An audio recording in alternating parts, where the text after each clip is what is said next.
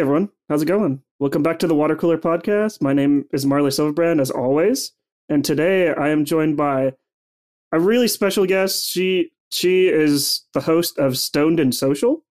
Uh, you can follow that podcast pretty much anywhere. Uh, Natali, how are you doing today? I'm doing really well, Marley. I love that you said like I'm Marley Silverbrand as always. Like sometimes you're not sure if that's who you are. Yeah, sometimes I'm just like in another dimension and just I like uh, yeah, but I get there. yeah, yeah, there's 2020 Marley and then there's 2021 Marley. So it's like Edgy. yeah, yeah, just just got to get that energy all, all flowing through me.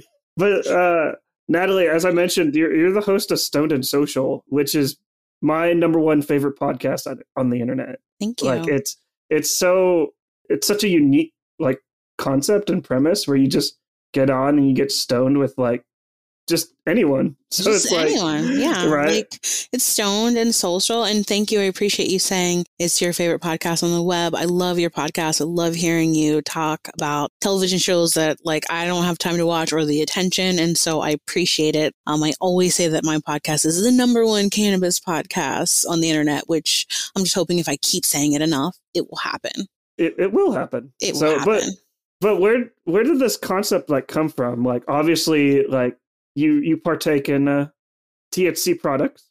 So like what like did did it just happen just like you're just chilling with friends and just like Well, I'm I'm super I'm one of those weird people who I only used drugs throughout my life to kind of look inward. I was always about that journey to be like, ooh, what like, you know, it's it's absolutely fun to just do weed for like the hell of it and to giggle at bad movies, but I like doing cannabis and other, you know, drugs so that I can look inward and really ask myself some deep questions or work things out in my mind. I'm a I'm a chronic like overthinker. And so for me, when I am using cannabis, I feel like I have more time to sit and think about things. I feel like I get to slow my thoughts down a little bit more. And so I just thought, wouldn't it be cool if there was a podcast where people were talking and they were stoned, but you know, they're also offering some information, some valuable information, some insight, some goofiness and some insight. You know, we try to keep it balanced, but I didn't just want it to be a podcast where we were stoned and like, oh, like couldn't keep our words together while we were stoned. And so if you listen to like the first season of the podcast, you may notice like I say a lot of times, I'm too stoned for this. And that was the truth. I was like way too stoned. But now I've, I found my level and I'm good. I I think that's what's the fascinating thing about just weed in general is that it like affects people in different ways and just the reactions like I get from people. Just like Mhm. when I'm with a group of people and I, I get stoned with like my friends and just I don't know, just like whether it's a giggling uh uh a giggling moment or we're just having like this really deep like conversation. Mm-hmm. Uh like and I, I think that's your podcast in a nutshell and I, I love it so much.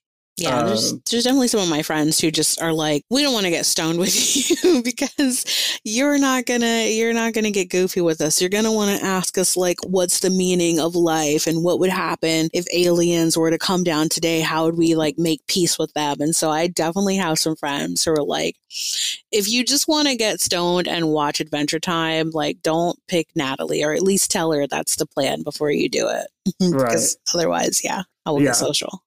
Uh, but um i enjoy kind of like like kind of both worlds like i'm 50 50 like there's Yeah. times where i'm just like i just want to sit down and watch community Yeah. and just and just like I'm watching that right binge. now.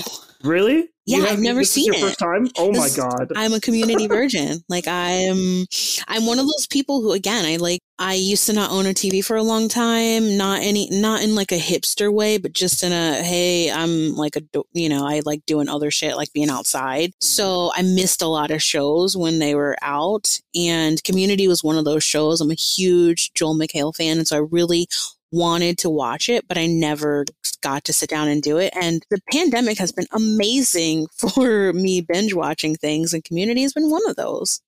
right uh I, I really like that you say that joe mchale is like your favorite because i thought i was the only one ever No, to he like I, he's such a fangirl. he's such like an interesting comedian just like kind of like just dark dark humor almost like a jim Yes. gaffigan in a way Yes, and he I grew up with the soup. I used to watch it all the time. I'm super into comedy. I'm like I always say, like I'm a comedy whore. Like I love comedy shows. I've done stand up, you know, just on a whim before. A lot of my friends are comedians, and here in Washington D.C., the, the comedy scene is really close knit, but it's it's it is like a it's a community here, and so I definitely love any kind of comedy that kind of pushes the edge and isn't kind of generic. And I love that about Joe McHale. He's very, you know, like you said, he has a very unique style of comedy, and I appreciate it. Right. You, you said that you you've done stand up like in the DC area. Like, uh, what was that like? like. a lot of like, people like tried to urge me. They're like, "Oh, do it, do it," and I kept being like, "Ah." Like I, I am one of those people who I talk a lot of shit and I do professional speaking and I've been a child actor. I was in pageants growing up. So I have no problem speaking in front of crowds. Like people who say, Oh my gosh, when I see a like a room full of people and I have to talk to them, like I freeze up. Like not me. I love talking to people and I love being in front of an audience. And so I just talk a lot of crap and I talk all the time. And I think it's one of those things where if you're just talking to me, we're just going to be shooting the shit. And so I just kind of channeled that into a comedy, like a five minute comedy set. And I've done it a few times. I can't really remember my jokes because I am more of like observational humor and I just talk off the cuff about whatever's happening with me. Right basically kind of like what we're doing now in a, what in we're doing way, now but, yeah yeah uh, more scary like a stage and a spotlight and yeah oh uh, like our friend sammy sammy saga yeah just like uh, just i yes. don't know like we uh, met on that show and it was just it was bizarre. we won't talk much about it because it's sammy's it. not here or something but just giant to- giant toilet. I'll just yes. end it right there. Yeah, yeah. Giant toilet. Go listen. Yeah, I, yeah, exactly. But um, but listen to this one first. Uh, then then listen to the yeah. Then weird... go back. Yeah, listen to this. Finish this all the way through, and then go listen to Sammy. Yeah, exactly. But before Sammy, listen to Stoned and Social. Yeah, uh, yeah. so it goes water cooler, yeah, Stoned and Social, and then maybe Sammy. Yeah, yeah. Very sorry, Sammy. It, I'm not but, but, but yeah, uh, yeah, I've always honestly been afraid to do stand up stand up comedy just because, uh, like, I I respect people that do it, which I have like this huge respect just because just getting up on stage it's always been it's always been nervous to me which mm-hmm. is which is weird because like i do this podcast now yeah and like not saying a lot of people listen to this show but You've like i still listeners. have an audience i still have an audience so it's like I don't understand. Like, I, I, think it's just because it's just me talking to a microphone right now in, in my room. That's what stand up is. Like, it's just you talking in microphone. I, I, again, I really wish I could experience this. I'm, I'm so weird.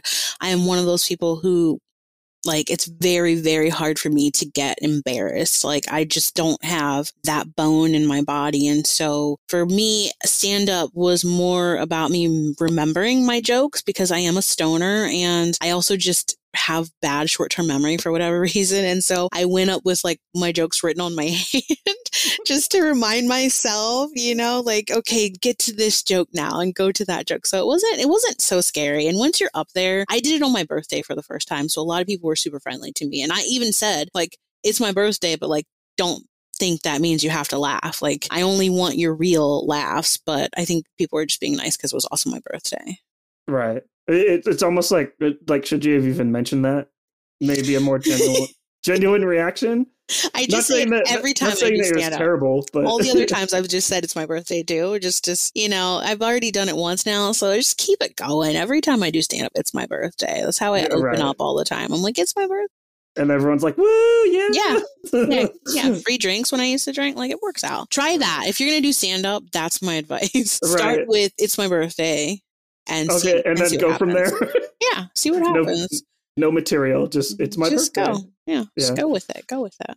Yeah, uh, like I honestly wanted to do it last year, but you know, um, a certain little uh, the world virus ending. and, yeah, yeah, yeah, the world started ending, and then I, I, was hoping things would start opening up like this year, mm. and I can st- go do it. But apparently, half the country is frozen right now. Yeah, so it's like I don't know. I don't know when I'll get a chance to do it, but I'm super yeah. jealous of how you said that, by the way. You were like, but apparently half the world is frozen. Only someone who's in the half of the world that's not frozen like says that California. Like, yeah, I am in DC and we've been dumped. Like I'm looking at my little Fitbit. It says it's 29 degrees right now. Oh my god. So I'm just so I'm so jealous when you say that. I had to scrape ice off of my car today, make sure I didn't accidentally slip on ice. Like super. I really miss living in California. This is when I start to regret life decisions. Right. It snows, yeah. Well, if it makes you feel any better, like I grew up in I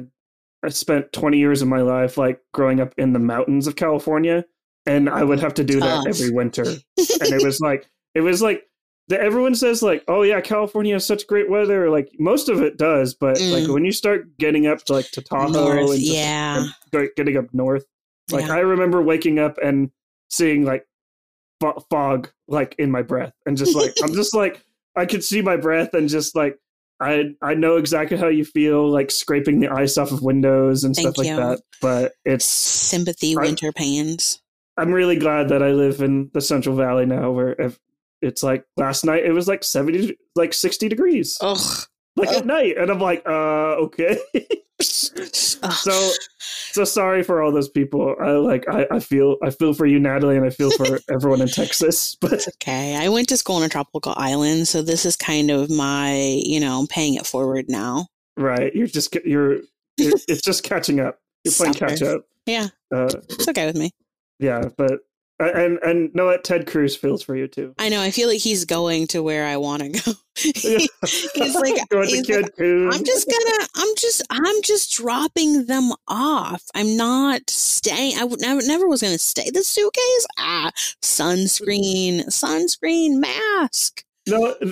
Before we started recording, I see it's been blowing my mind through 2020 and even this year that The Simpsons I've been running for like 30 years, and it, like every single time like something major happens, like this year or even last year, they someone posts like a oh the Simpsons did it already, where it's yeah. like oh my god, like.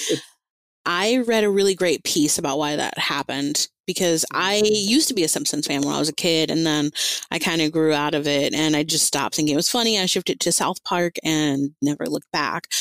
And Simpsons has explained, you know, the creators have explained a little bit on why they're so on the nose with things. They do a lot of like culture cultivating and seeing what's happening right now and then trying to predict some future events. And I kind of feel like they have some, some secret, some secret portal into like our timeline or something.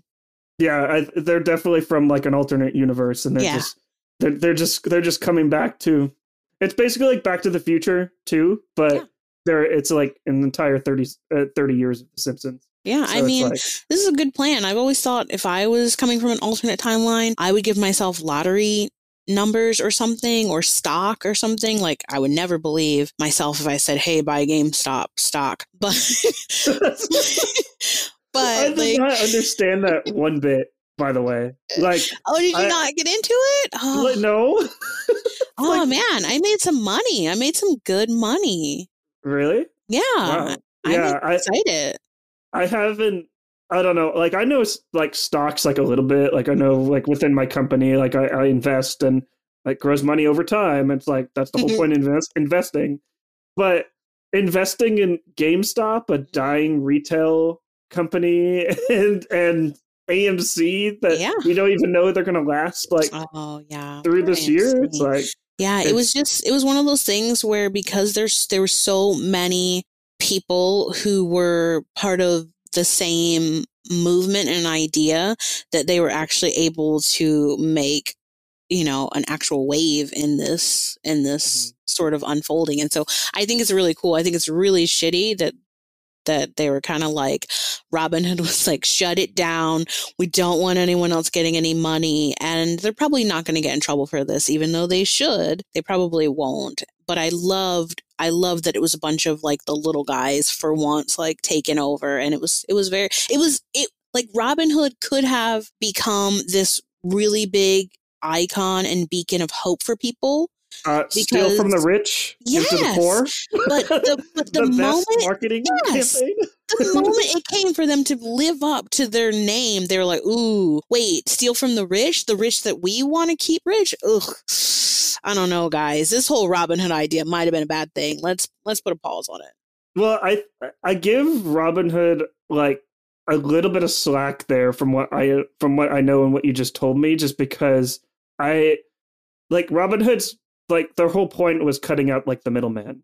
Like they're sell like the whole they're giving the retail investor just like the average Joe like you and me is like option to trade, mm-hmm, mm-hmm. and they're kind of like I I feel like they're like they put themselves like in the middle and they didn't really necessarily want to be because you have the hedge fund people saying like stop it now, stop it now, and then you have people like you and me that are like saying like oh it, it's a position that I wouldn't want to be CEO of a company and like make a decision for and, and make like the right decision or the wrong decision because yeah. it seems like whatever decision they made, they would have an angry side. So. Yeah, of course, of course. And that's what happens when you want to put yourself in that kind of position. I would never develop an app like Robinhood and then when push comes to shove, be like, well, I don't know. So I don't feel bad for Robinhood at all. I mm-hmm. think that they put themselves in a very precarious place that they have benefited from up until this point. And when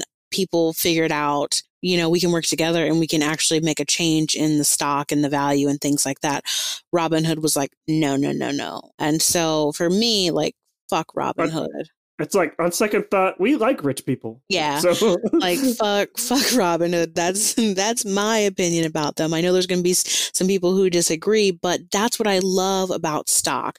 I've been really into stock for the last like 12 years, I believe, maybe like 15, and I love that it's a little more predictable than gambling. I hate gambling. I hate throwing away money. I don't like casinos. I think they're a joke. But with stocks, they're a little bit predictable. And if you make the right choices and can just be patient, you'll really see a payoff in the end. And so I feel like a lot of people were, you know, I know there was someone, you know, who invested $53,000 and ended up making $50 million. Mm-hmm. And so it's one of those things where if if everything goes pear shaped, then your fifty three thousand dollars, which could be your life savings, your entire life savings, is gone. But if it goes really well, you are set for life. Like that's crazy. It's like there's no happy medium there. No, it's, you're, like it's, it's either no. you're a millionaire or uh, you're living out of a box on, on the street. Yeah. yeah, you're a multimillionaire, or you're explaining to your kids why you don't have a college fund for them.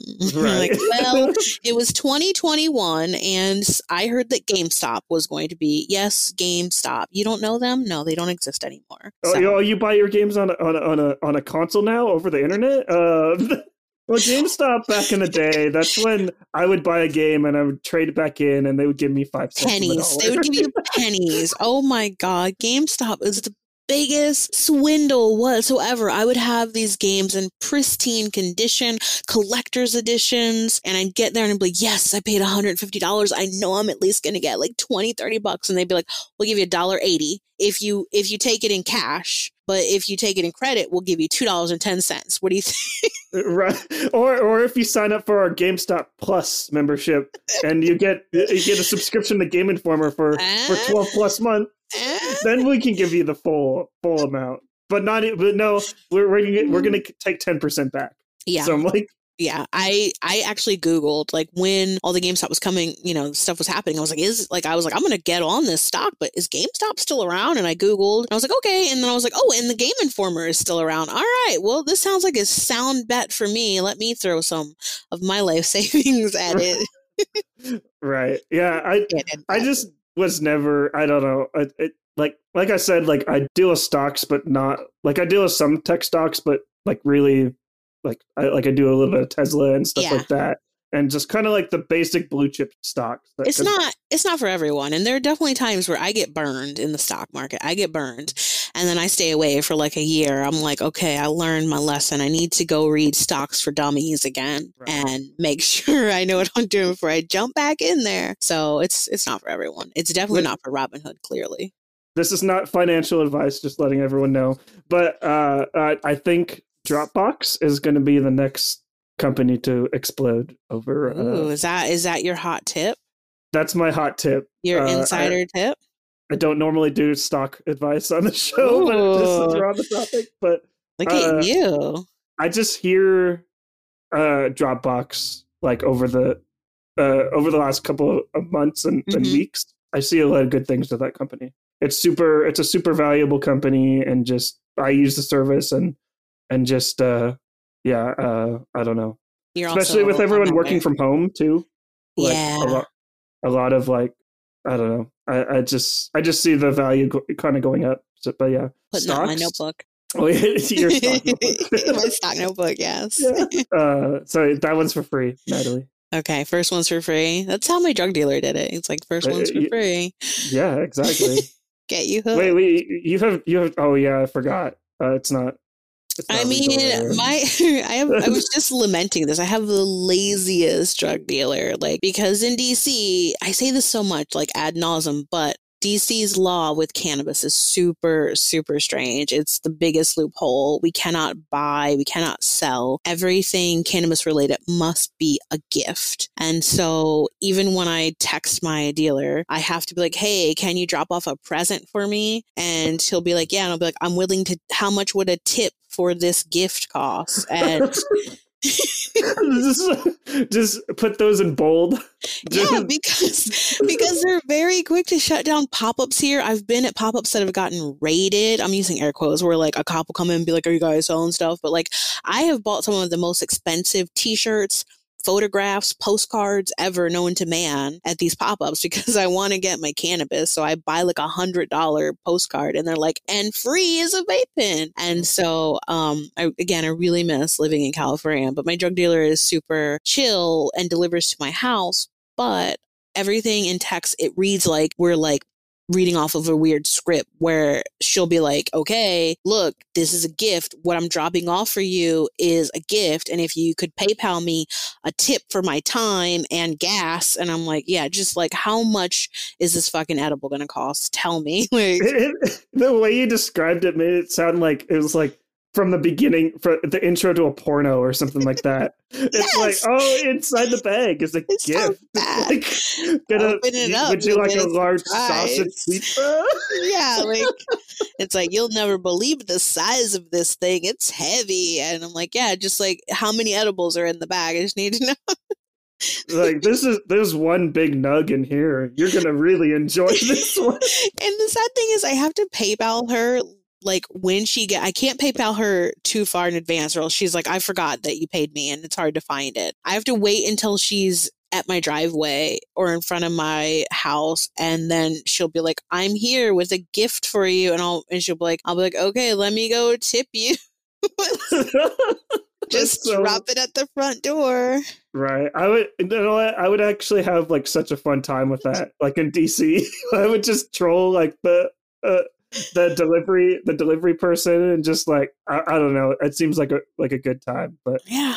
Yeah. California, it's like no one no one cared. All like the excitement's California. gone. Even like when it was le- illegal, like no one no one cared. Like it was just uh well it depend on what town you're in. Like if you're in a small town, like they would be yeah. they, they would be a little bit more strict. Like I remember in the college, I would have uh, weed weed conf- confiscated from the uh, by the cops, and they're like, Wow. "Oh," uh, even though I knew that they were probably just smoking it in the, Yeah, they're like the taking back it. office. They're but um, but um, yeah, uh, it's it's super weird. Like when it became legal, like a few years ago, like so like so I'm just now starting to see like pop ups and like shops like Yeah. pop up like in my downtown area where it's I don't know, it's just weird like going in and just being Mhm. like, I would like to buy some weed, please. I know. It's, it's amazing. When I was in California, I lived in Long Beach. I had my med card for a really long time. And when, because I used to work in California, and so I was able to finagle a med card, which was super easy to get. Like the doctor, I'm pretty sure the doctor who gave me the med card was stoned off his ass. His um, name is Doctor Feelgood. He's wearing cargo shorts and a Hawaiian shirt. I'm gonna tell you the story of how I got my med card on Venice Beach. Okay, like I went to Venice Beach and I was there on vacation, and I was like, you know what? I know I'm traveling here for work in a couple, like in a couple months. I want my med card now. So I went to one of those places that was like, get your med card here and I paid them a hundred dollars and then they walked me down Venice Beach to another location where I had to wait in a waiting room and then I had to pay them another fifty dollars, but I had to use the ATM in this little like it looked like a weird like sandwich tattoo place. I couldn't tell what it was. And the fee on this ATM was like $10. And I remember being like nine dollars for for the ATM. What the hell? And he was like, "You have to gotta make a profit." I was like, I was like, okay, like clearly someone who's part of this organization owns this this ATM and they're making profit. So I did that, gave them fifty dollars, went back to this weird room, met my doctor who was where he was he was ancient. Like i i was worried he wasn't actually alive when i came into the room. He was sitting in like this broken computer chair like this broken leather computer chair and he had it looked like they had just placed a baseball hat on this 80 year old man and it was like sideways with the name of the med card place and he was like, What do you need a med card for? And I was like, Well, I have insomnia. And he was like, Okay. And do you also have high blood pressure? And do you have this? Can you see my hands when I'm doing this? And I was like, Uh, yeah. He's like, Okay, you definitely need a med card. And like, that was. that was it. And then I had to pay 50 more dollars to get the med card when I left. So I ended up paying like $250 for a med card before it was legal everywhere. Right. It's just, they're definitely just fronts for yeah. for for well not for weed because uh, that would be obvious but yeah but like fronts for like i don't know like definitely like a um, I don't know. It's just yeah. it's just weird. It's a front for something. It's a front yeah. for it's ATM racketeering. That's what it is. Yes, money laundering. I never had to go through like getting a medical card just because I was always I, I don't know I was always like afraid to get it just because I, I live mm. in small towns like all my uh, like all my life, and like the cops would just be like, I don't know, they would be on my ass twenty four seven, especially if they had uh, they would see they would have a medical card. so when it was legal, like I like it, it, was just so weird to like go into just like a shop and just like and just like get joints and stuff like that. And I think it's going to get even weirder, like when hopefully all 50 states will legalize it. Fingers and, crossed and you would just be able to go into like a Walmart and just be like, oh, just point to the not, cigarette carton as the weed leaf. I feel like that's going to be like some generic weed. It's going to be like the basic, basic weed. They're going to start making like shitty strains, especially to buy in Walmart and places like that. They're going to be like, okay, normally it's 5% THC, but here is 2%. You can get 2% in these cigarettes, a pack of five. Like, I feel like it's going to the right. options are not going to be good if I'm buying my weed from Walmart. Yeah, exactly. Like I think Marlboro has already said that they're like if if it does if it is legal, like they're it's they're really going to mass market it. Oh, of course they are. Yeah, uh, which I'm not really looking forward to. Yeah. I, like, I enjoy like like like the weed shops like here in Cal- in California because mm-hmm. it feels like craft brewery in a way. It does. I like every I like how every store has a different little thing happening. I'm really I go to a place called High Expectations in Long Beach all the time or MedMen, which is pretty which is pretty chill. And I love that you can run the gamut of going into a dispensary and seeing like you know, it's kind of like a kid in the candy store. Everything's just on display with lights and like, or it's just like total stoners running the place and they're like, yeah, come on in. right. I think the the thing that uh, I I would go to this one shop. It's called All About Wellness in Sacramento, and they came uh, like they they started out in like this little small little shack that you would just go in there and it was basically that vibe where it was just like oh hey it's just like we're a bunch, bunch of stoners like yeah. you want to try this strain and and it i think it was about a couple of months ago i went in there and i was just like i, I went in there to get like cbd drops mm-hmm. just uh, just because like i feel like i can have like like those just like on a regular basis and just not feel like I'm high and stuff Yeah. like that. I Yeah. just get the those are the, like the best thing like ever. Especially like as I get older, like CBD is the best. Oh yeah. But as I was saying, like all about wellness, like I'm pretty sure the pandemic has like they've done really well and most Mm. weed shops, but this one, like I said, it started out in a, like a small little shack. And they literally have the whole block now. It's like they have like monitors and like lights and just like or, like I walk in there and I'm just like, wow, you guys are doing pretty well, and they just smile.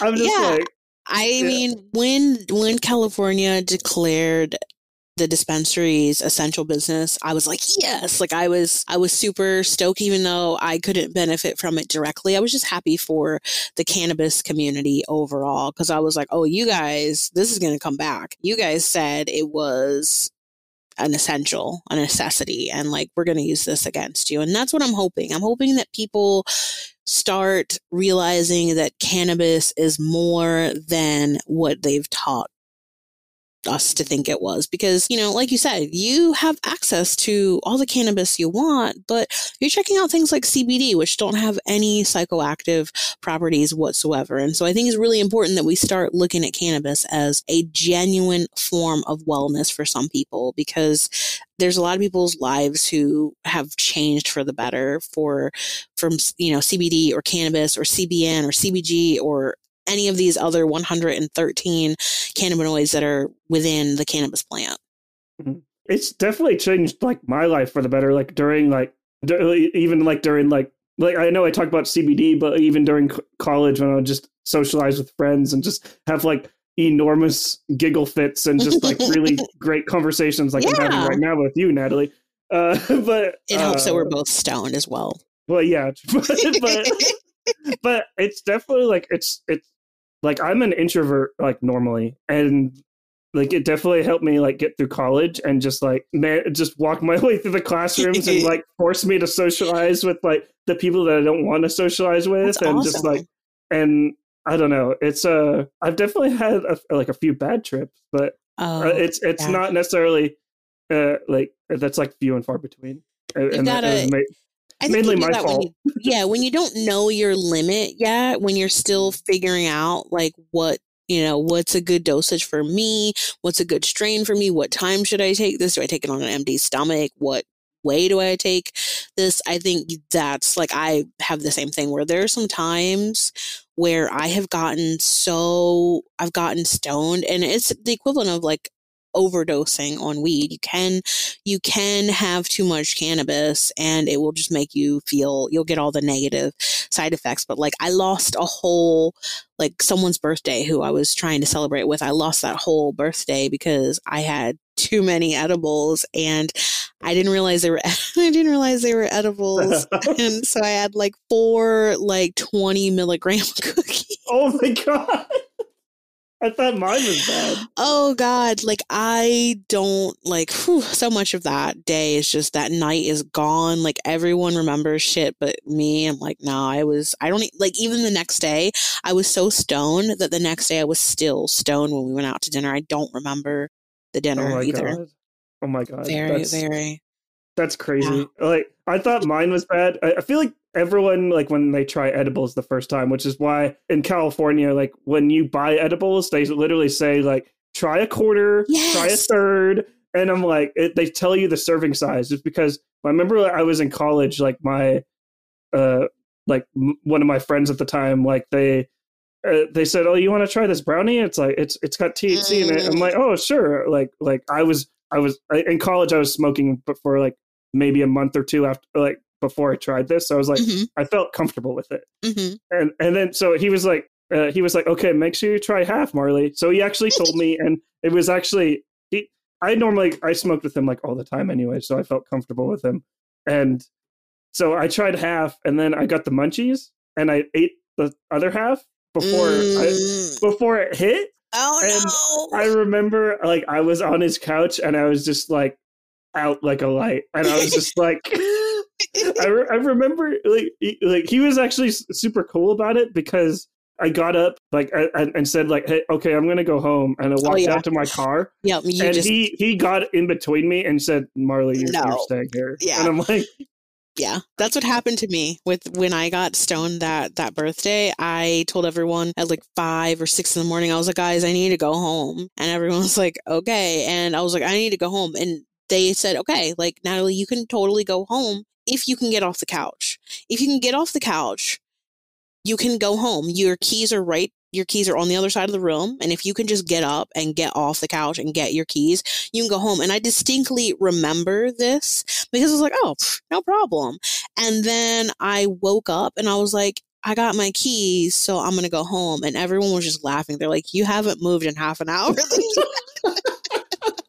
they were just like, you've not moved. You actually went to sleep you passed out for half an hour and i was like oh shit so i was like but this time i'm getting up and then two hours later um i did get up two hours later oh two hours God. later but yeah it was it was yeah i know it's it. funny because like in the moment like i had the exact same experience and w- like what i'm remembering especially like right now like my brain was going through like all the like yeah the steps. like, all the steps of like okay I, uh, I, I, gotta get up i gotta get my keys i'm like uh, i'm getting i'm getting going and then like in reality you're just sitting there. You're just sitting there like that is an amazing that's why when people tell me like ooh cannabis does things to people and people go crazy on it i'm like i don't really know many stoners who want to do anything other than chill and have the munchies and like watch tv or whatever. Like i don't want to do things when i'm stoned. I'm not like i'm stoned so let's go like mm, drive this car. I'm like no i want to just chill and enjoy my high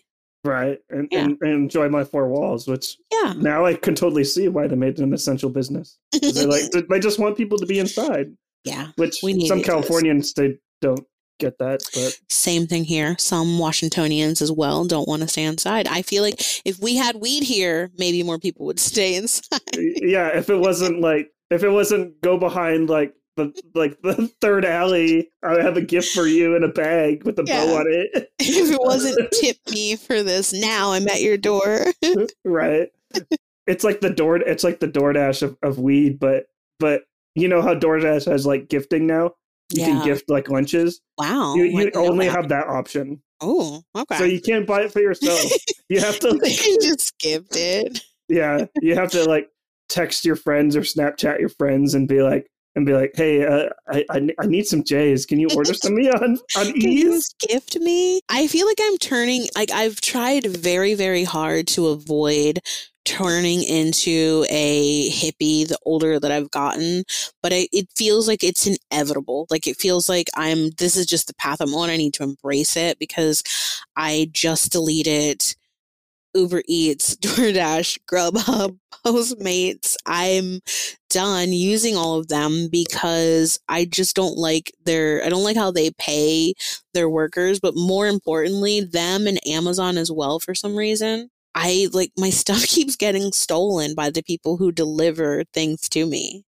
They will um just they will just not deliver them or they'll be like we can't find your house so we we're just going to cancel order. I'm like, but you've been here before. Like I'm looking at the order of you being here two weeks ago. You clearly can find me, and so I'm just kind of I'm kind of over delivery services for the time being. Right. I I, I think I am too, just because uh, I'm not sure if you watched the Super Bowl, but I did. I, unfortunately. I, yeah, yeah. but but uh, uh, no, screw you, Tom Brady. I'm happy for you, but still, uh, but I'm happy for him too. But like, I just, I really wanted to see Patrick Mahomes win. I've recently started to get like educated by football and basketball. So I've actually been following Patrick for a couple of years now, and I really wanted this kid to win. Like, I really like him and I wanted him to win. But you know, Tom Brady, like you know, respect. Yeah, respect. he's he's 45, but he's like he's it's like a 20 year old and a 45 year old body. I don't like people who just hate on Tom Brady for being the best at what he does. Like that seems too easy. Like if you're going to hate Tom Brady, fine, but give me a genuine reason. I don't want to hear people who are like, he's so good. He always goes to the Super Bowl. I'm like, this man's favorite dessert is frozen avocado. Like if he if he wants yeah because have you never read tom brady's like what he eats No, I haven't. Oh my gosh. He eats the craziest things. I mean, he's 43 and he is, you know, I mean, he just won a Super Bowl against like a 24 year old. So he's in tip top condition still. And I know his whole like TB12 thing is going to be where he goes after football, but his diet is super strict. I know that he doesn't eat anything from the nightshade family. He only eats like, he eats like 20% lean meat and fish and 80% of his diet is just fruits and vegetables and things like that. And he doesn't allow himself to eat like fried food and fun stuff. And one of the things I had read was that his, they were like, what's your favorite dessert? And he was like, it's frozen avocado. After a really big game, I love having a piece of frozen avocado. And I was like, really? Like this man, this great man, this is his, his simple pleasure is a frozen slice of so like yeah when he wins the super bowl i'm like good for him he is super disciplined in ways that i can't even fathom so i i'm i was happy to see him win like i you know i wanted you know the chiefs to win but very happy to see that all of this work that he's putting in is really it's obviously paying off. yeah Or- working or- out for him Or, or just paying off. I shouldn't say finally, just because he's always won. But- yeah But I don't. I, I don't hate people like Tom Brady. Like I actually, I have like tons of respect for him. Just Yeah. like, just like you do. But like I don't watch football very much. I'm more of a basketball like connoisseur. Mhm. So I the love that I have for LeBron is like compared to like Tom Brady. Like LeBron is Oh. just like he's really like I, I remember when he uh, he came into the league. Like I, I was just getting into basketball. Like hmm but it feels it's like th- 16 seasons he's been in the NBA. It's like it's it's so crazy, and he's still dominant. Like he's still Yeah. putting up the same numbers as he what as he came into the league. Like s- that's like it- I was- unheard of. I was very like I didn't the thing is I've known about LeBron so long because he's been pop like I didn't realize until I started to get back into basketball. I was super into basketball in high school and kind of in college and then I dropped off. And I remember people talking about LeBron and how good he was, but I didn't realize the status that he was rising to. I didn't realize how much work he was putting in until maybe about six years ago. And I was like, holy shit, this guy is really, really good. And I know a lot of people don't like him because of how good he is. I'm into Kawhi Leonard. I really think he's a super, super sweet guy. I would love to like interview him or something. I think that would be fun. Yeah, uh, Kawhi is like he's he's up there, but LeBron is just like it, it's Yeah, 16 seasons now. It's like it's untouchable. it's a, it's un, it's untouchable. Like Kawhi is still good. Like I love that he's just stay his composure just stays like the same. And I I I remember when the Raptors won like the Eastern Conference Finals and the camera Mm-hmm. pans to Kawhi. And the, the, the joke around like the league and like social media is that he doesn't smile. no, he, I know. He cracked like one He was little smile. little and it was- tiny smile. Yeah. People were like, oh my God, he's smiling. right I, I think that's still like a like like a gif or gif to this day of, of just Kawhi just like half smiling and it's the creepiest thing ever but uh I hate LeBron just because I, like I live in Sacramento and I'm a Kings fan Mm, and I've had to deal with 14 years of uh, lo- losing Mm. seasons mhm. but I'm still a fan and I don't know I feel like that's like the that can be like the most magical thing like about sports is like people that are true loyalists Oh, that yeah. stick with a team they pick a team and they stick with it like I don't know like uh, like you said you're just starting to get back into sports right? Like, Yeah, my my my dad was a super a super uh Chicago Bulls fan and also a Lakers fan. And so we went to a lot of Bulls games and Lakers games. And so that was kind of like mm, those were my teams as well. Um but I never and this podcast you're a Lakers fan. I'm just kidding. I'm just kidding. I'm kidding. And I just never I I see how sports people get. I have a lot of friends who are super into sports. My partner is super into his soccer team and they suck, but like that is his team. And so he's very committed to it even though I like I watch I I watched the devastation week after week. I'm like how did they do? How did they do? And he's like they fucking suck. And I love the loyalty with sports fans to their teams that they really are ride or die. They will stick with with a team. I feel like I need to pick a team to to get behind. right I, I well, you're in DC, so you have like the Mm, Wizards, but no, they're, they're no, not so great no, right now. No, I've seen. I've, I've been. I've been to some Wizard games. Um, Uh, I, I mm, think that's all you have to say. I've been to some Wizards games. Um, like I was looking at how much because again, I, it's one of those things where I once I'm once I commit myself to picking up something as an interest or hobby, I am a geek. I want to know everything about it. I want to be immersed in it, and I was like, let me see what season passes cost, and they were relatively cheap. And then I did the math on some of them, and I was like, wait, I can get some of these tickets for like twenty five dollars if I don't do if I don't do the pass. I was like, oh, I'll just do that, and I went to like six games, and I was like, oh, okay, I see. I see. I see why I wasn't going to support this team now.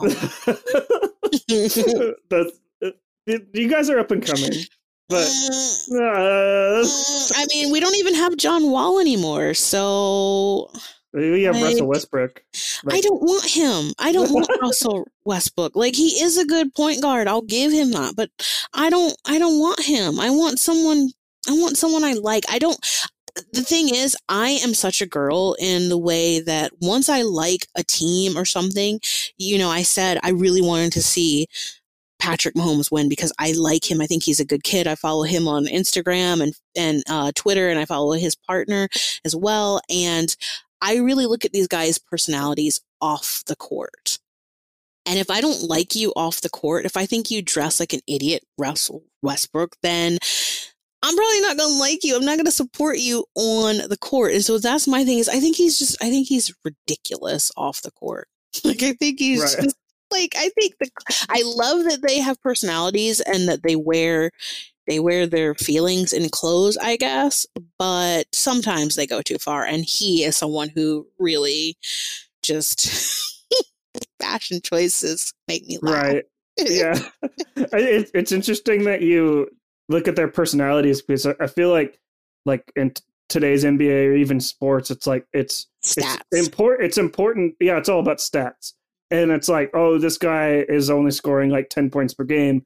I don't care about him. Like, like cancel him and stuff like that. Mhm, And I'm mhm. just like, do you even know who they are as a person? Do you know what they're Nope. going through? It's like Nope. some of these players are 21 years old. Oh yeah, I know. When- Imagine that pressure at 21 years old. Mhm. Some of some of the pressure they're under, and I think that's they forget. You know, I watch Hard Knocks. I don't know if you've seen that or not.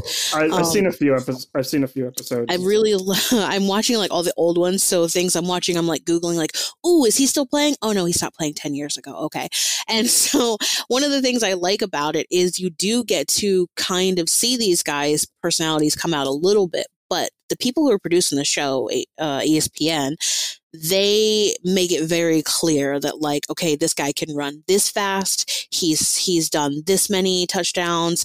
Um you know they run them through that gambit and the training and all that. And so i know it's easy for people who own these teams and essentially own these players through contracts to think of them as a product. But i feel like so much is lost when they're viewing people as this product versus people as they're just, Yeah. just players they're guys like exactly like like here in Sacramento, like we drafted Marvin Bagley over Luka Doncic. You probably Mhm, know who mhm, Luka is because of all the all the memes and stuff like that. And Yeah. he's like this really great player from from uh, he's like slovenian or something yes, right Slovenian. I was Mhm. about to say Croatia, but, but same sorry. thing same thing Uh, yeah, same thing.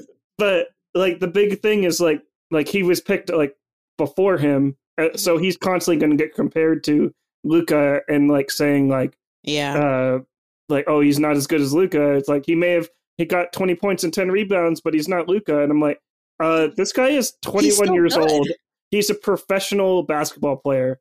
When I was twenty one years old, I did not have anything to do with like, Yes. it's, like it's like I'm like, oh, you should have seen my hot mess of an ass at 21. Like, he's starting an all star game, and I was asking someone to come pick me up because I dropped my wallet in the river again. Like, I really don't think you guys understand. And I even read something, I think maybe Stephen A said this because, you know, he says wild shit all the time. he says yeah. he says he just- shit. That's he just he just says shit to get a rise. Like he really does. But he said something about one of the players expressing that they were depressed or feeling down, and he was like, "This isn't good leadership.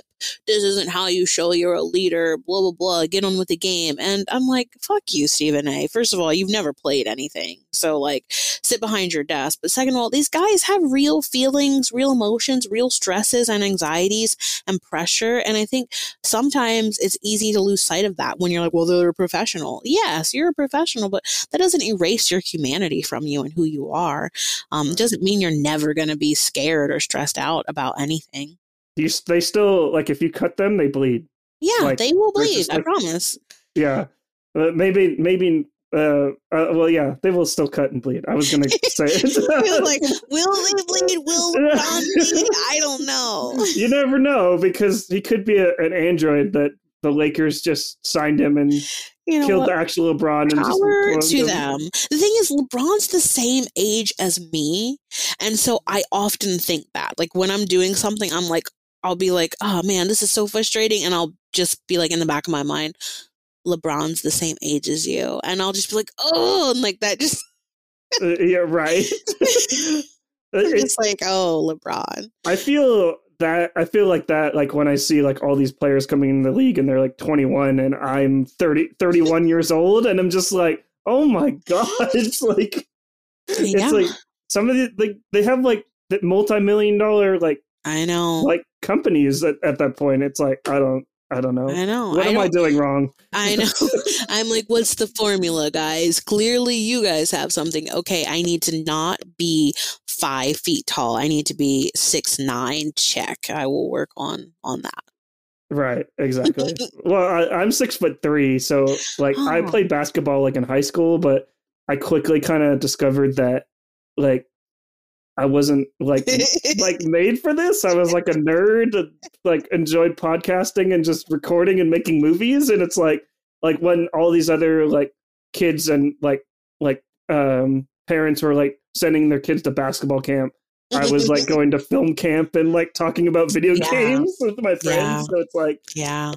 it just I just remember like one w- uh, one year I was uh, uh I think I it was like our first practice of uh of, of like the season and everyone was like super in shape and I come in like so totally out of shape and just and, and uh I, I, I was just like okay this is just maybe I should just not do this anymore. I should just be an introverted nerd talking about I shit I- on the internet with I Natali. understand No. that. Like, I mean, I was a. I thing is, I am one of those people who I really did like get along with everyone in school. So I was friends with the geeks and the jocks and the art kids and whatever else. But I went to space camp because I was convinced that I was going to be an astronaut. I sucked at math, but I was like, I'm going to be an astronaut. My parents sent me to space camp, and one of the simulators they gave us where we could feel what it would be like to be in space, I got super sick. Like I got super sick and literally the the counselor, the teacher who was there, you know, cuz a lot of them have worked for NASA, he came over to me and he he like put his hand on my shoulder and I remember this so vis- vividly. And he looked at me with sad eyes and he said, "You're not going to be an astronaut." That's so sad to say that to a kid. yeah, I, was like 10 years old. And the thing is, I looked at him straight in the eyes and I said, I know. And like, that was just kind of it. That was the realization where it was like, Natali, you're never going, you're never going to space. Like, you're never going to space. You can geek out about it all you want, but like, you were not built for space. So I just have to get my kicks through like the Mars stuff, which is happening now. Oh my god! Like that. Like I, I, I, I, I seen a tweet earlier today about the like the Mars rover, Mhm. and it, it was a super, super funny tweet where they basically said that NASA can land like a rover like on the surface of Mars like a feather, but we can't send electricity and heat to Texas when they're when they're in freezing cold conditions. I know, I know. Like, I, if if anything, I love that 2020 kind of pulled back any you know, 2020 premise. 20, 20, 2020, 2020. Yes, 2020, last year, 2020, Yeah. yeah. pulled back the the fabric of reality for some people so that they could see like hey everything's not as you think it is. And i think as more things happen like this because yeah like that that rover launched you know in july. And i think it's really important that people understand like yeah the money for things went to something like that versus trying to make sure people stayed warm and had food and didn't have that one Domino's. I don't know if you saw the story about the Domino's that had pizza for the whole weekend and they sold out within four hours of all their pizza. That, was this week? Yeah, that was this week. That's crazy. Nuts. yeah. But yeah, that, that that was in Texas, right? Of like, That was in of just- Texas. yeah. because they Yeah. can't like cook anything and, and Nope. stuff like that. No, That's but I saw people in their cars eating food. It's the most like American thing where it's like the power is out and what do we turn to? Uh fast food pizza. Pizza. Fast fast food. unhealthy unhealthy like snacks. It's like, oh my god. Really? I'm so embarrassed. Someone in my timeline was like, it's this manager who opened up his Domino's was just really trying to like think of the people. And I was like, bullshit. He was thinking, I'm going to be the only place that's open and people are going to buy my stuff. So he had a weekend's worth of food that sold out in four hours. I'd say that's a success for the Domino's owner. Right. And the Domino's Corporation, which Yeah. yeah. I'm not a big fan of Domino's. Me either. What's what's your preferred pizza place? Speaking of pizza, like a chain. Don't tell me like something uh, awesome that only exists in California. In Sacramento, because we Yeah, have some pretty good pizza. I know food in uh. California is on a whole nother level. Like Right. We we're kind of like New York in the way that like all the food we have here that's good is super like over the top upscale need a reservation black tie kind of places and i don't really like getting dressed up a lot so Neither do I. like, so you know, I don't I don't mind it. And in New York you can get dressed up kind of funky and people are like, ooh, it's avant garde and like it's artsy, but here it's like, bitch, you're you're like five blocks from the White House. Why are you wearing like chucks? You need to you need to dress up. So we don't we have a lot of upscale places, but it's just generic like seafood and steak. We don't have anything special. Oh, great. I eat Domino's every now and then, especially like when I get stoned and just like, okay, it's cheap. Just just deliver, just just gift, just gift it, put it on the doorstep, just stand six feet away, uh, uh, and I'll just engorge on in this get it. pizza. But like since I turned 30, like I re- like I discovered really quickly that like in, in college I, I would eat like Domino's, like like the Mhm. cheesy breadsticks and like the wings Mm. all in one night oh and god. I, and and, and you I would wonder why I can't play basketball anymore. This. I would too. Like Uh, trust but- me. But since I turned thirty, I remember I tried that on my thirtieth birthday, and I woke up the next morning and I was just like, I'm gonna die. Felt sick, didn't you? I'm like, I I never I never feel like that. I generally try to be the like the most positive person ever, but I woke up after a Domino's pizza, cheesy breadsticks, and You're like, like, I quit. yeah, I'm like, I'm done. I'm like, just take me, take me right now. I feel like that happens when you turn 30. Like 30 was the big turning point for me. I had joked with my friends that when I turned 29, that was it. I was not going to get any older and every birthday was going to be 29. And I did that until I was like 33 or 4 and we just kept having a hey, Natali's 29 again. And um I'm not even super sensitive about my age cuz I always get mistaken for a college kid. So I'm I'm cool and black doesn't crack. So I'm not worried about that, but my body knows my real age. And so subsequently, every year after 30, it's been like, hey, guess what? Your knee clicks now. Oh, try to eat that whole cheesecake. nah-uh I don't think so. Oh, you want a bag of gummy bears for breakfast? Mm-mm, gonna get sick. Like it doesn't it doesn't work anymore.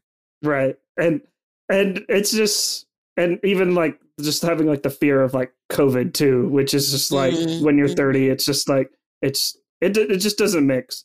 Like it's just it like i i remember like like my sister-in-law like told me like like when you turn 30 like every little ache and pain it, you're gonna your body is gonna like tell you oh it's a terminal illness and i'm like no it's just like i sprained my ankle or like Yeah, when I start Googling shit, WebMD's always like, girl, you got cancer. You got cancer. like- I'm like, damn it. Like, no. Damn like, it. Die. You're going to die. I'm like, I Uno. know. You just I know. Uno, Uno reverse card. no, you're gonna die. Um, I definitely feel that. I used to be a person who could sleep anywhere. I'd sleep in a car. I'd sleep. I'd sleep on the floor. Sleep in a recliner. Now, if I try to take a nap on the couch, like I get woken up because it's because it's like an ache. I'm like ah, like I wake up out of my sleep. I'm like, what? Oh no, I need to go to the bed. I need to lay flat. I can't be on this couch. like it's bad. It's bad. And that's that's where Papa and Barkley CBD comes in. You can get them online or free shipping. I'm not a partner with them. I just love love them. But yeah, this is why I use CBD and cannabis for all those aches and pains and cricks and Basically, just to get you through life, everyday life, until, I- until our until our demise, until we, until we kick the can. I went to the hospital twice during the pandemic last year because one, I was moving stuff and like from my house. Um, and I wasn't, I guess I wasn't paying attention. And in a Zipcar, I accidentally closed my entire finger in it. And I was like, I like immediately pulled my hand out, but it was like a delayed reaction. And then all of a sudden it was just blood everywhere. oh And- I was like, ah, shit. And I was really mad at myself because, like, this is so stupid.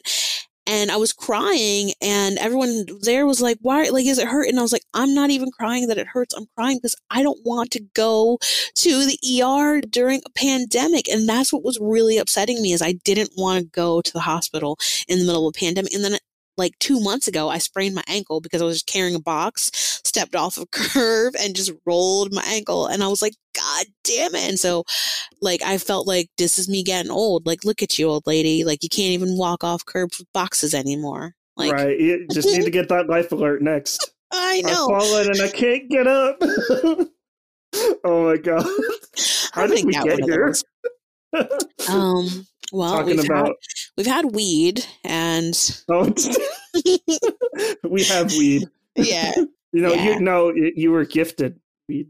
I was gifted. I actually made this weed myself. This was I made some cannabutter and used it in the edible, um, the edible cookie dough, Yeah, bar, like cookie dough that I made. But again, that weed had to be delivered very discreetly as a gift. right. As a gift. Uh, yeah, the edible cookie dough. That like that. That's like an actual thing that's non THC. That could seems like can get confusing.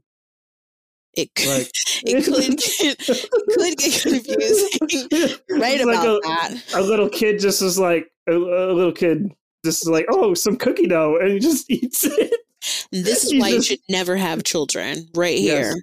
exactly This is where this is best birth control. Do you want a little kid eating your edible cookie dough from the fridge? No. No. Then don't have kids. yep that's why i made the decision long ago just like don't have Yeah. kids. No. um which is so frustrating now. I know we, we're going to talk about a little bit of politics. No not really but like when when they sent out the $1200 stimulus check i Mm, always thought it was so mm, I, I thought it was unfair. When you would have people you think you know where i'm going right? Where you, you have people that have like four kids and they get $600 for each kid. And i'm just like do those people i'm not trying to say that they don't deserve it but they don't deserve it Yeah, it's like having it- it- kids comes with benefits. Like it like I feel like I feel like for all the trouble it's worth, I was like, you know what? Take it because I absolutely park in those parking spots that are for expectant mothers.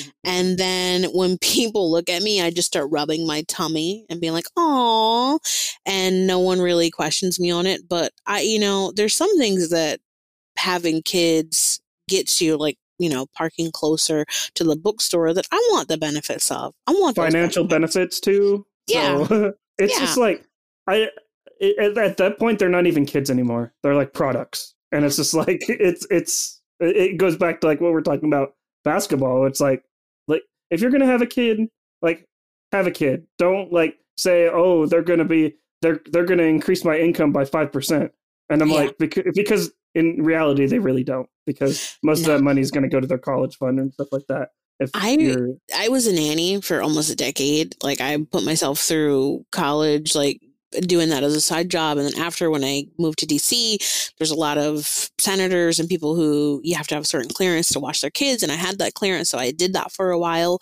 And all of like all of that, all of it was just like, this is these are the reasons I don't want kids. Like, this is so much work. But I read somewhere that if you have a kid and, you know, you want to raise a kid all the way till you're 18, that the cost of raising a kid can be almost like a million dollars over its lifetime.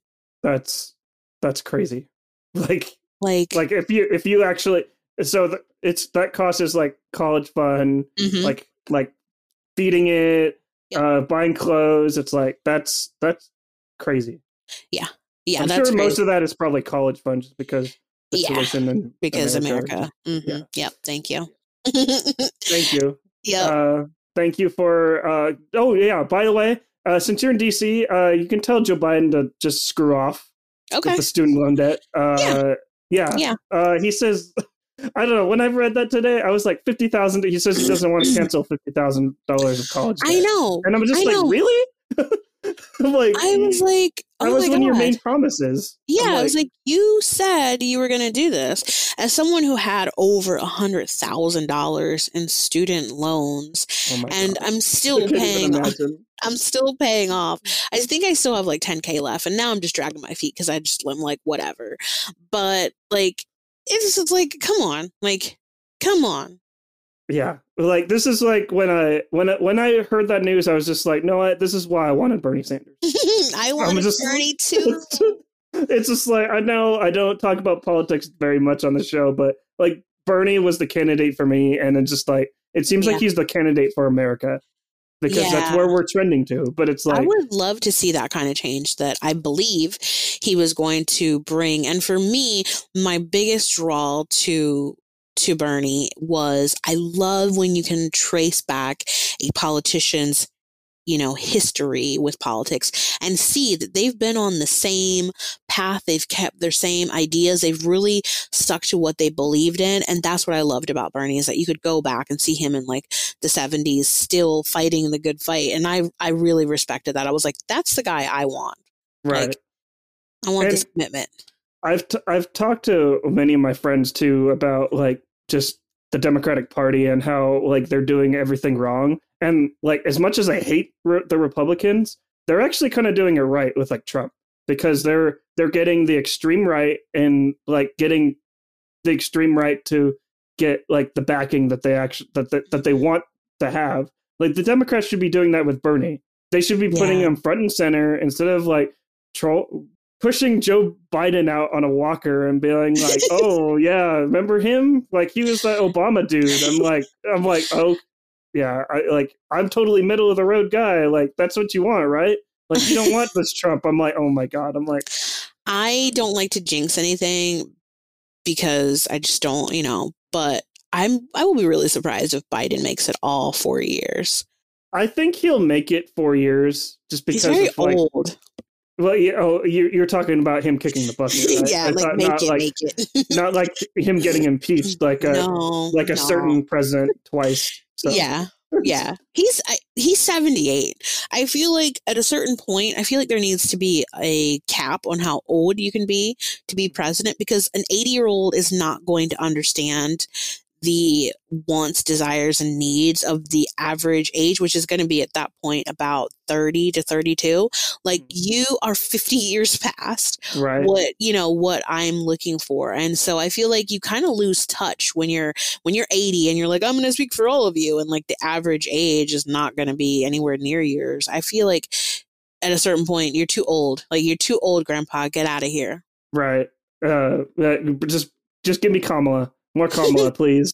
Like, Mm, like that was not- probably you're, you're the biggest fan of her. yeah i'm not a super fan but i am happy for what it represents that's i can like say a that black Indian, Yeah. like yeah a uh, brown Indian woman. a brown woman being the vice president is like a huge historical footstep forward. As an as a brown lady it excites me to see that happen. Um, she's not like the person i would have picked but you know we got someone in there we're really behind. There's a lot of other countries who already have women in charge in high positions and we've just been like oh we shouldn't do that. So that was cool to see. But i want to see some real change. I want to see some real change in this country and i'm worried it's not going to happen. Yeah like i'm just i remember like when joe biden got like um, sworn it, sworn in on January 20th, I was just like, okay, you know what? Politics are boring again. That's actually that's yeah. actually the one benefit that we can get for, like for these 4 years of Joe Biden where it's just yeah. like I don't have to like constantly like be worried What's about today, yeah. About Trump saying he's sending like a massive like like people to the Capitol and storming the Capitol. I'm like, like you, like you're in DC, like I think we've we, have we have talked about this before, like off the record, but it's like, what what was that like? Like just it was kind of it was kind of surreal you know i think i told you that i wasn't really sure it was really happening because i had read in the local newspaper that there was going to be some marches and there's always marches happening here in some way or another and so i was like oh okay a march and i guess i'll tune in and i watched it and i was not you know i wasn't very far from where this happened and when I saw it on the news, I was watching with other people and I was like, "Hey, is this really happening? Are we on a delay? Is this is this like an hour delay? I know it says live, but is this really delayed?" And I'm like on Twitter and I'm like, "Oh my god, this is really happening right now. Holy shit what right. the fuck? And as someone who lives in DC, like you cannot get that. Like normally, you can't get that close to the Capitol. Like if you even look at the Capitol gas, you will have some people come over and be like, "Ma'am," and like escort you away. You can't ride your bike near it. A woman got shot a few years ago oh for making a U-turn by there.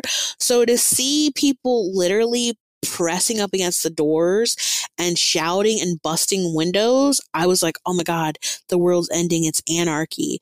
And then to have this kind of like fizzle out, like, eh, it wasn't that bad. They're not in that much trouble. I was kind of like really surprised by that. Just really like surprised that that's all that happened.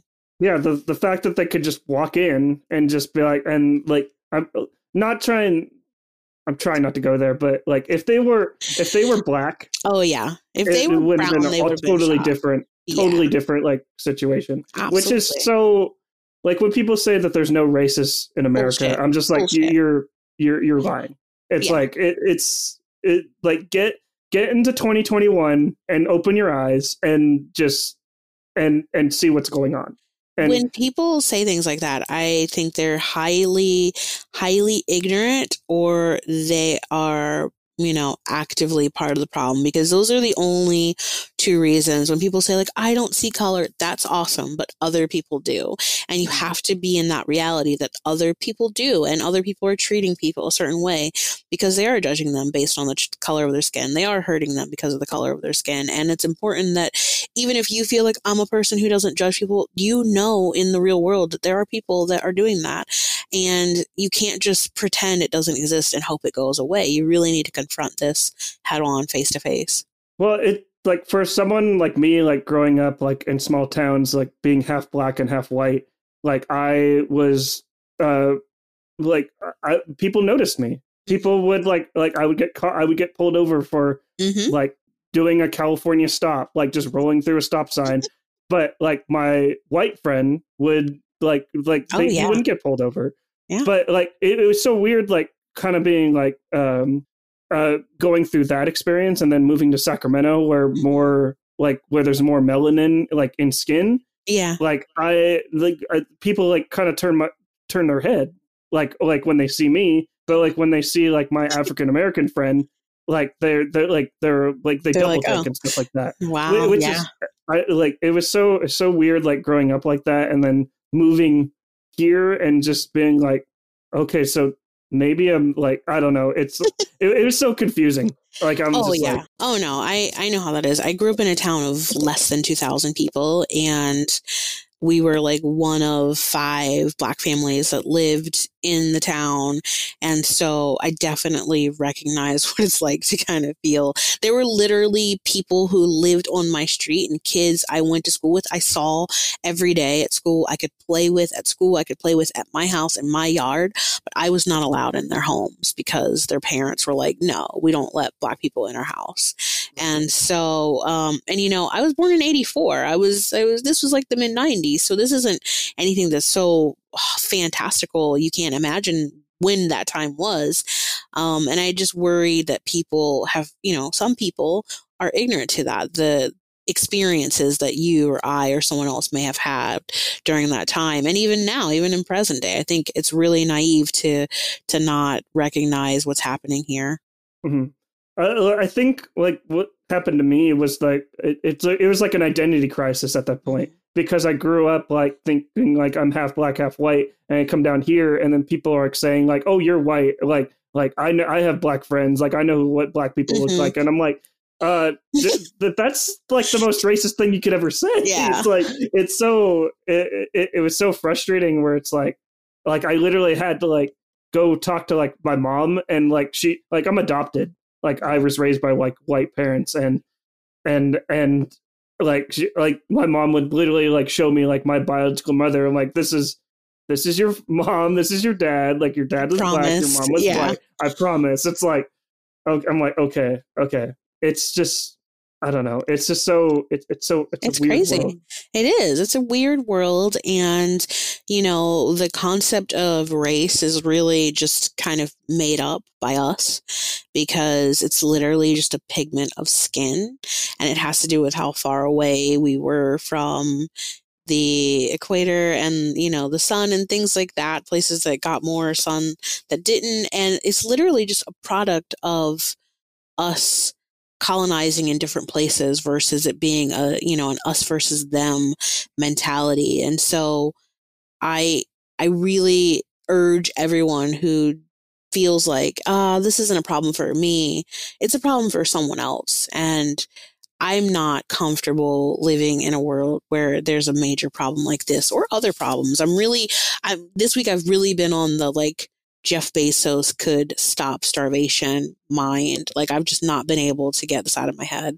Um, I was like, just, I was just curious earlier this week. I was like, how much would it cost to stop world hunger? And I Googled it and I was like, oh my God, like Jeff Bezos single handedly, him or Elon Musk could stop world hunger. They, like they could, but they just choose not to. I couldn't have that amount of money and not do something fantastical for the human race like that.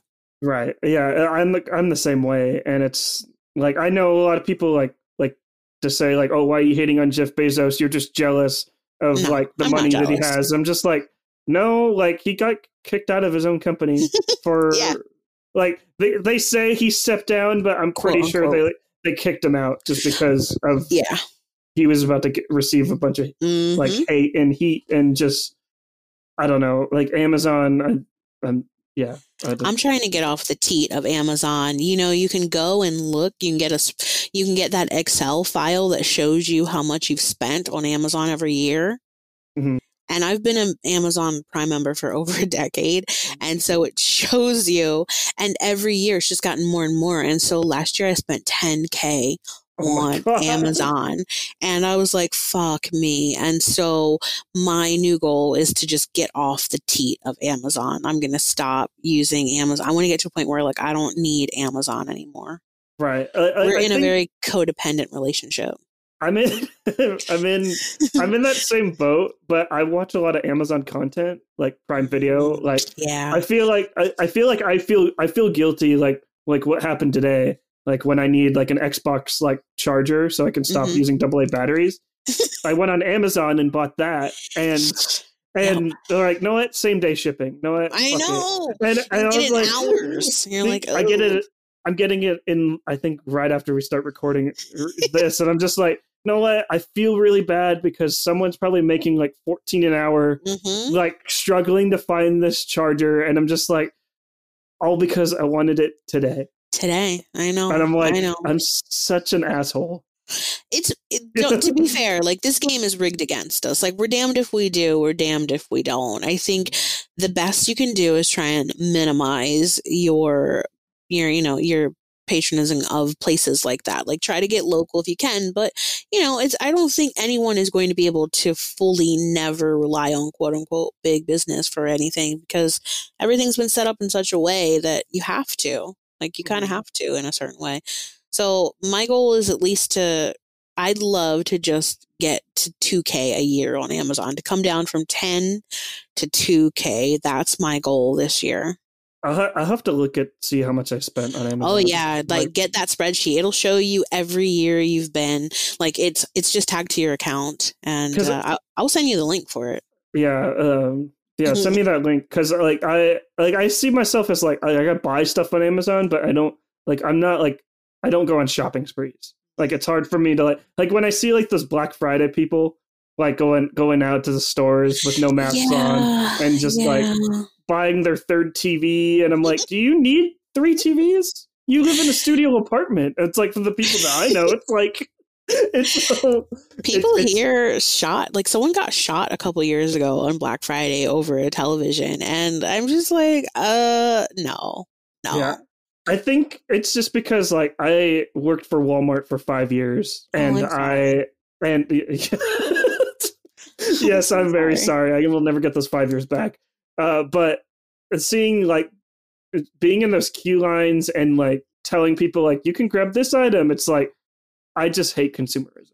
Yeah. It's it's so it's like people are so brainwashed to be like, oh, I need like the next big thing. I need the 42 inch TV or the 50 inch. It's like it's so I don't know the way we the like an associate for Walmart, like a manager, like mm-hmm. the way we market like to these people, it's disgusting.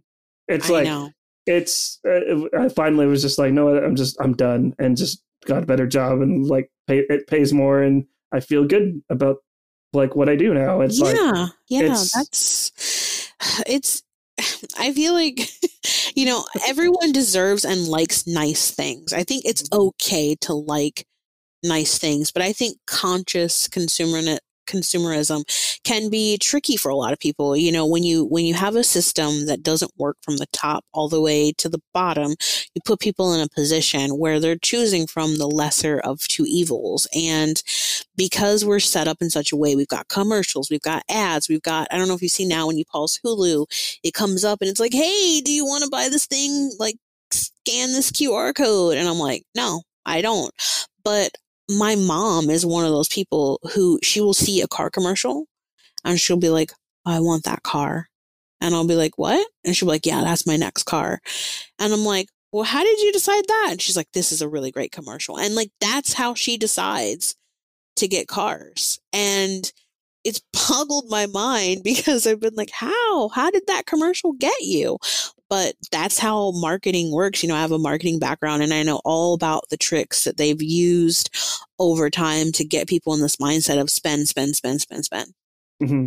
Yeah, like I I went to school for like graphic design and like video production and wanted to get into like marketing and then just getting going to when I got the job at Walmart and just saw like all like the dirty tricks. I was just like, mm-hmm. I'm not interested in this anymore. Can I just like make a podcast where I talk to people and understand like where they wh- wh- who they are as human beings and just like I don't know. It's like that's that's kind of like my goal of like anything that I create. It's just like I, I just I, I just want to know who this person is and just like and like I want to get something from anything that I put out.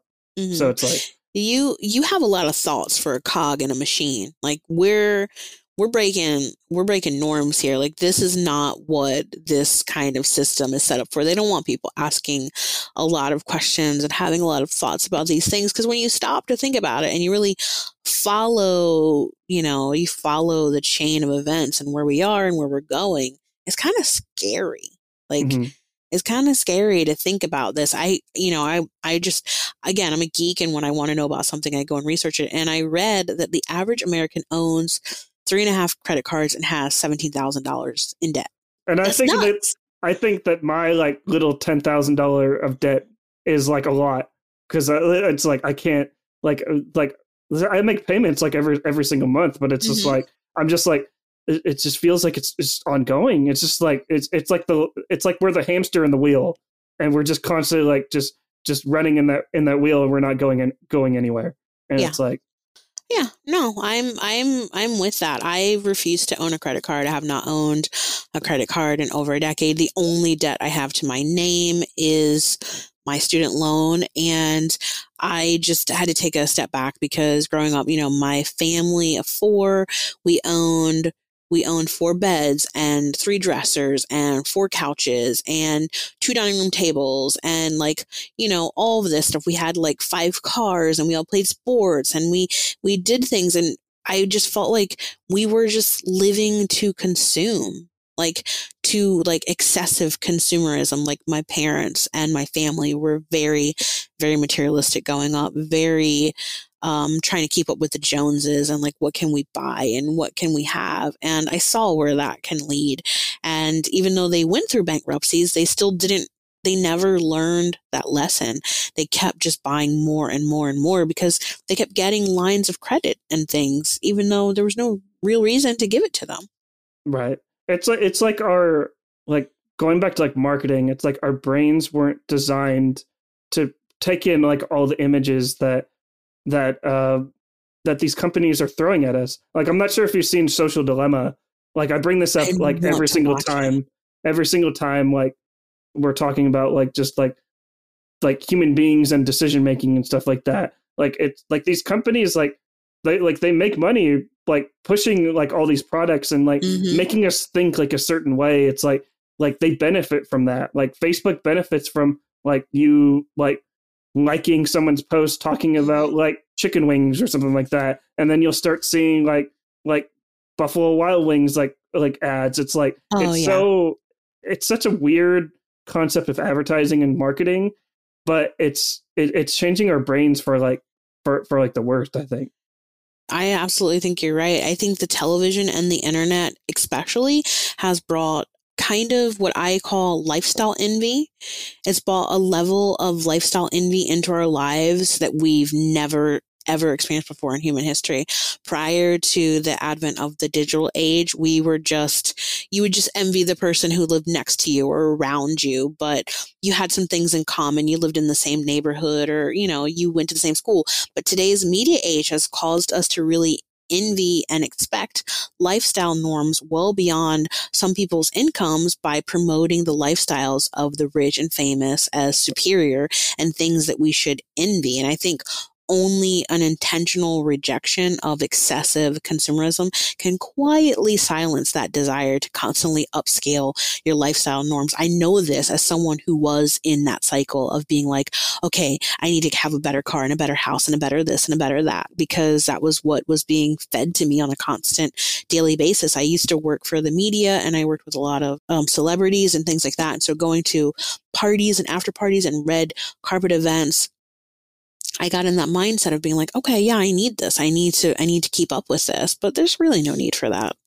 Right. Yeah. It's I I so I, I discovered like very quickly that I don't really need what everyone else like has, and like I don't have that desire to like want like like everyone else. But it's just like I don't know. Like I, it's sad. Like especially when you watch that that documentary, like you basically like hit like all the points. So I'm surprised you haven't seen it, just because it's like it's it, it- I don't know. It's it's sad like when you see like these like teenagers just getting brainwashed to Oh, I know. like like I don't know like it like even like when I walk into a grocery store like I like I'm so uh, uh, like I get mad like when I see like like a mo- mother like giving like her daughter like like the iPhone 12 or whatever and they're Oh, just like yeah. scrolling around I'm just like they're like their brains weren't designed to like take in like that information just yet like on a th- constant basis. yeah exactly it's I don't know it's so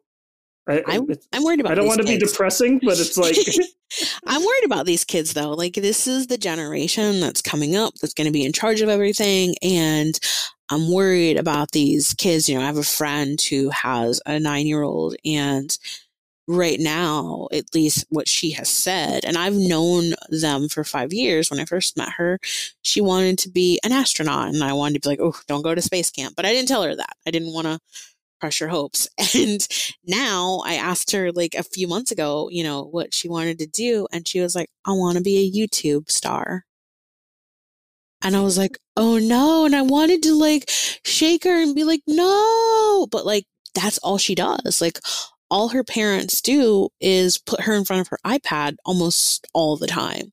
If she's not in front of the iPad, she's in front of Netflix and that's it. And like, I'm the only one who's like, hey, want to color, want to build something out of these sticks, want to do, want to go outside and fall down on your bike. That's good stuff. And she'll be like, eh, I just want to play Minecraft. I'm like, oh no, like let's not, let's not do that. So like, I do worry that some of these kids' brains are being stunted by the, you know, the things that are being shown to them. And like you said, I don't think their little minds are able to handle this. Right. Like I think like they can to to an extent, but it's all about how you use it.